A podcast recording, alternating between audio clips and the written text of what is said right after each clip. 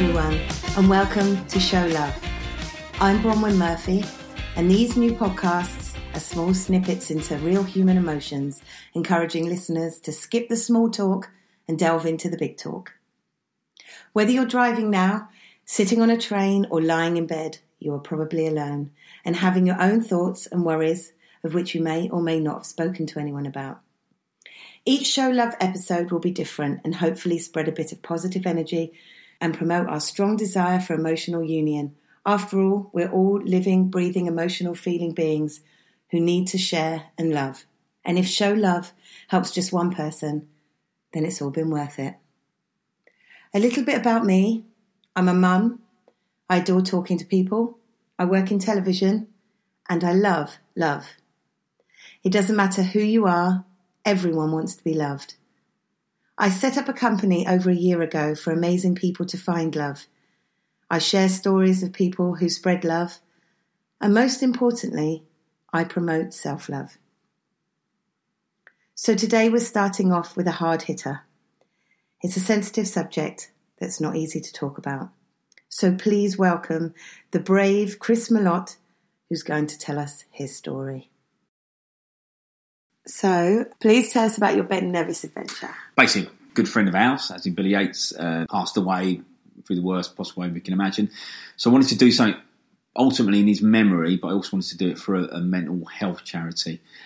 And I just thought, yeah, I was looking through ways of uh, raising money, and, and you know, I was thinking of chucking myself out of a plane, but yeah, no, I was I'm quite into or interested, even though I've never done it, um, into climbing. And I thought, well, if you're going to do a charity climb, then, then do the ultimate in the UK, which would be Ben Nevis. So I went up. It was only about three weeks ago now. Yes, went up Ben Nevis. It was it was just just amazing. I'm not really a sort of mountain climbing kind of guy. I mean, the weather conditions were awful which actually made it more interesting. I didn't want to do it easy, if that makes sense. I was with an amazing guide because you can't just come on your own. So I went up with this guy called Dave. Ironically enough, the night before, he called me and said, "Look, the weather conditions are so awful, we might not be able to do this."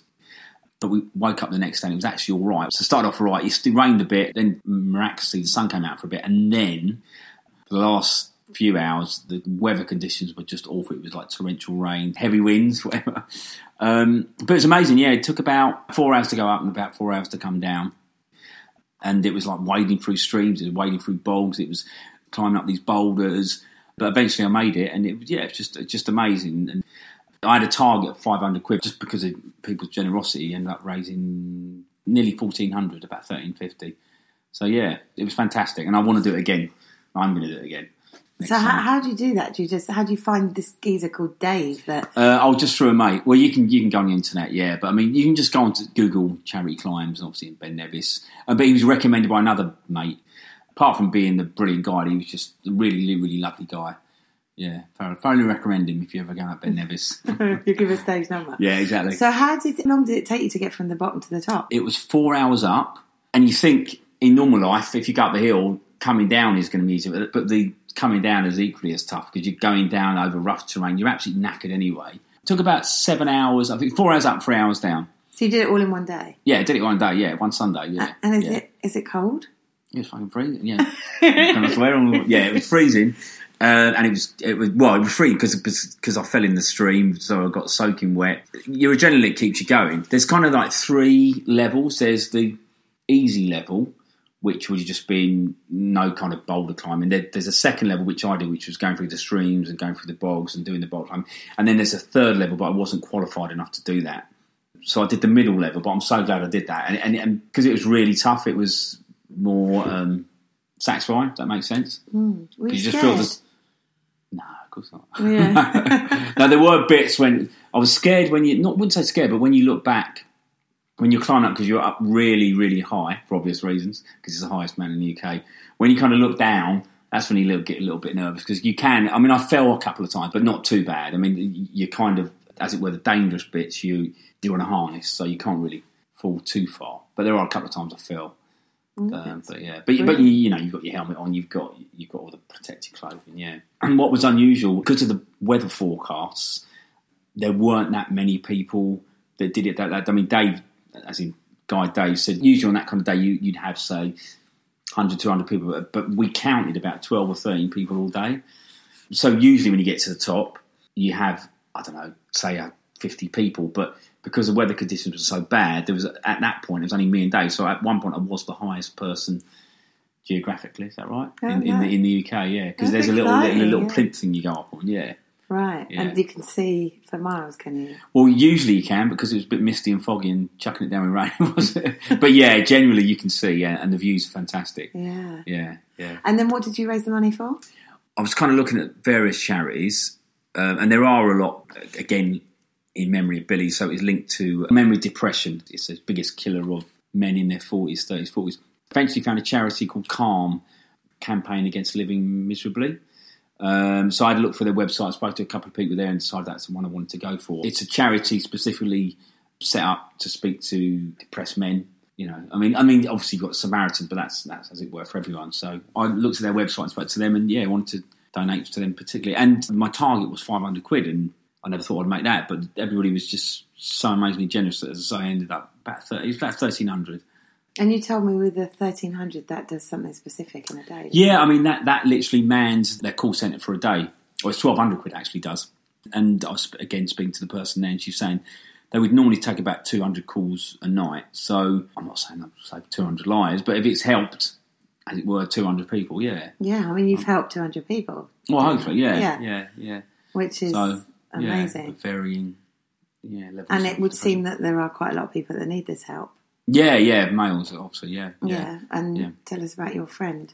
Billy, uh, well, Billy, as you know, was um, just the most wonderful, amazing. I mean, I would call Billy unique. I mean, he was. I mean, everybody who'd met Billy would, would say exactly the same.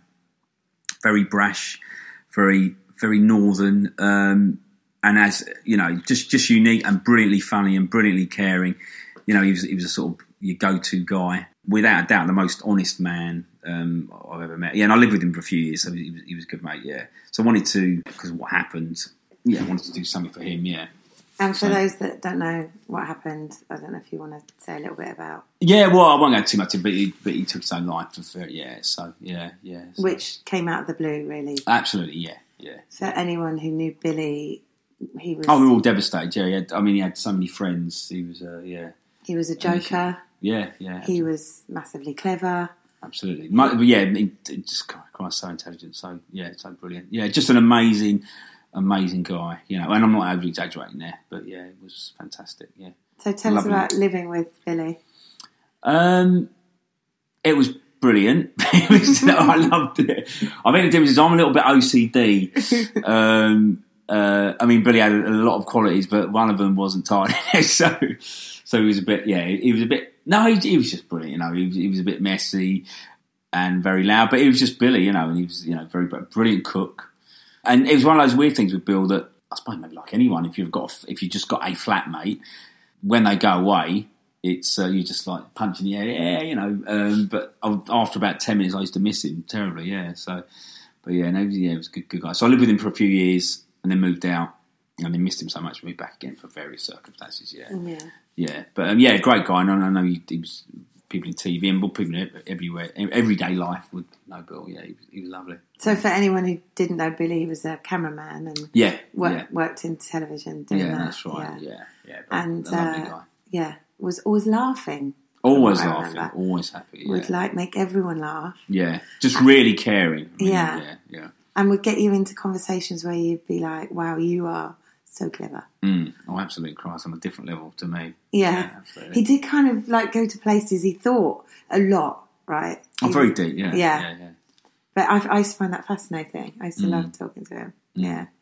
yeah. Very deep, but very brilliant. And yeah, then we'd just, be stupid. yeah, exactly. Yeah, that- that's the flip side. He's very Yeah. stupid. yeah. Very yeah, So it's- yeah. it's- But he, honestly, like I say, totally unique. Yeah. Massively sad. Mm-hmm. And and we're doing this just to sort of like show what it's like for men who feel like they've got nowhere else to go and sort of take their own lives or don't know who to talk to. And Yeah, you were yeah. saying earlier about yourself that Yeah, um, I mean, I make no secret of. it. I've put it all over Facebook. Um, I've had a few few drink problems. A drink problem, as in I love drink too much. That's the problem. Um, so I've been not just because that. I, you know, like like many men or like women, whatever, just had been on a downer for various reasons many times. Um, and then I first started seeking help to talk to someone a couple of years ago. and I remember going to this therapist, and I think I think I'm saying to you earlier that the therapist has got to be quite individual to you, you know. And I remember, remember going to see this particular woman, and she was nice enough, but she just didn't. I don't know. It didn't help that much. Didn't resonate. And the the flip side to that as well. She was like eighty five quid a session, and, and for so, so you took and that's on, on a, a, weekly basis. So you're talking, you know, what, a lot of money, a lot of money, yeah. three hundred fifty quid a month, which I couldn't afford. No. Um, and I kind of almost gave up. And then I spoke to somebody, and I wasn't too worried, and he told me that you can actually do this all in the NHS. Although I and and, and that was a positive, but immediately I thought, well, how long does that take? But I, I remember I, a particular friend, person I know, recommended not recommending. we just said that you can go to your own. We, you can go to your own um, a local borough GP, and I literally, yeah, I just googled it. I literally filled in an online form, which took about half hour. Then within a week, somebody called me up. They do an assessment on the phone, and within two weeks, I was I was in having sessions, and it's all for free. So that's the thing to remember. You know, it's all out there. It's all for free. And you um, would definitely say that helps. Oh God, yeah, yeah, yeah, yeah, absolutely. But I think the thing is to remember, as I say, people just give up and think, you know, I'm going to have to pay a shitload of money for it, but it's not. It's it's basically it's out there and it's free. Yeah. You know, and it, okay, maybe I got lucky that it took it went through quickly, but um, but generally, yeah, it's out there. and it might only take a month or so. Yeah. yeah. So basically, don't give up, and you can you can so, talk to someone. Yeah. And the Samaritans will say that that also is free. yeah, it's free as well. yeah, the Samaritans exactly. at any time, twenty four hours. Yeah. And there are other, 365 I mean, days a year. 365 days a year. Yeah. Um, but the particular chat we talked about Calm, which is more, um, say, set up to talk to men their number is. I know this 0800 58 58 58.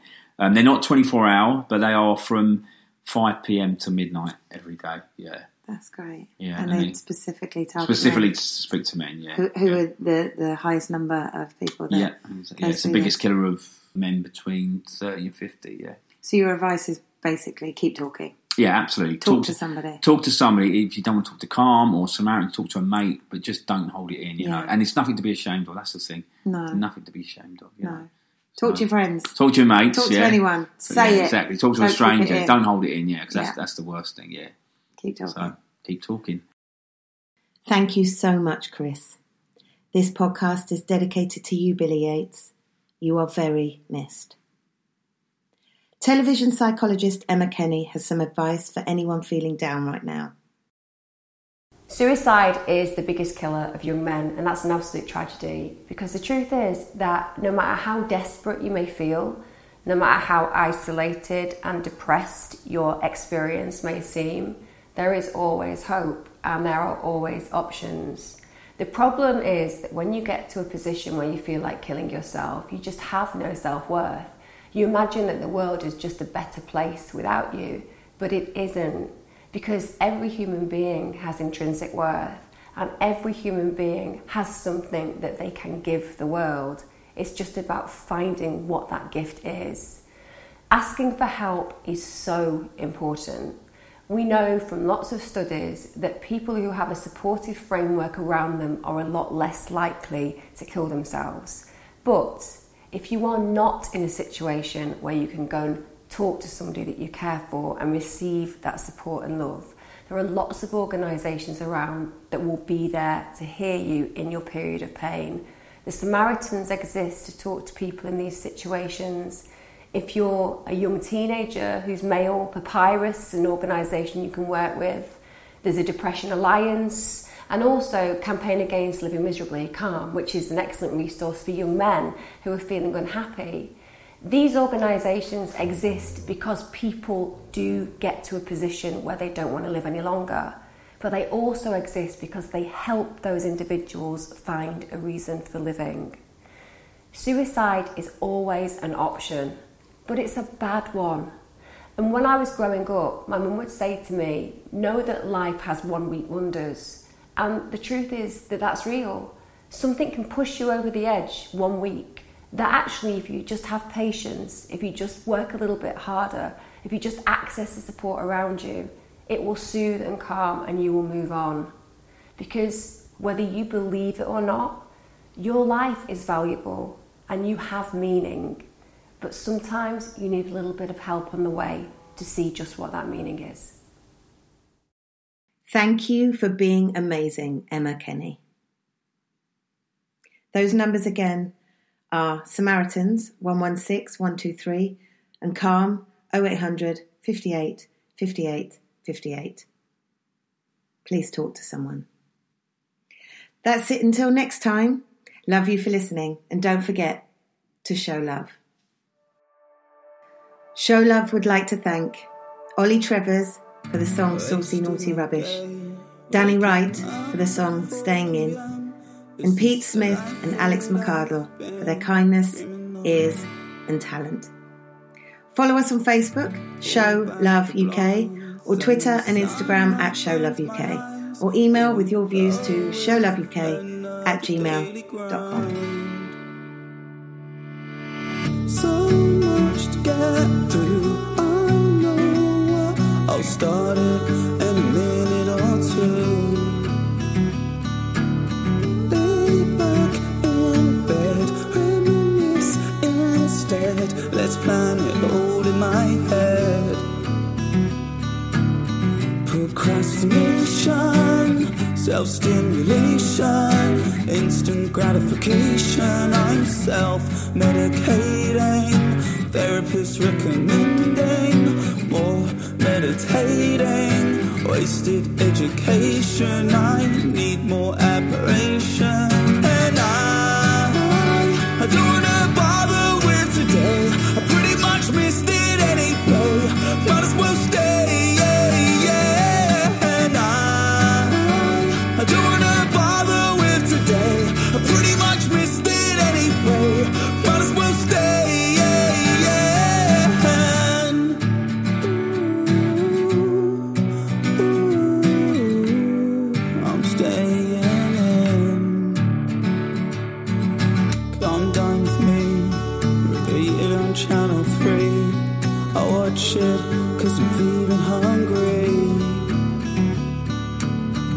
And shift the mood, so I order Chinese food. Said fuck it, just keep the change, dude. Finance situation spent on dedication. Dreams of Wembley Stadium and my name carved in the pavement.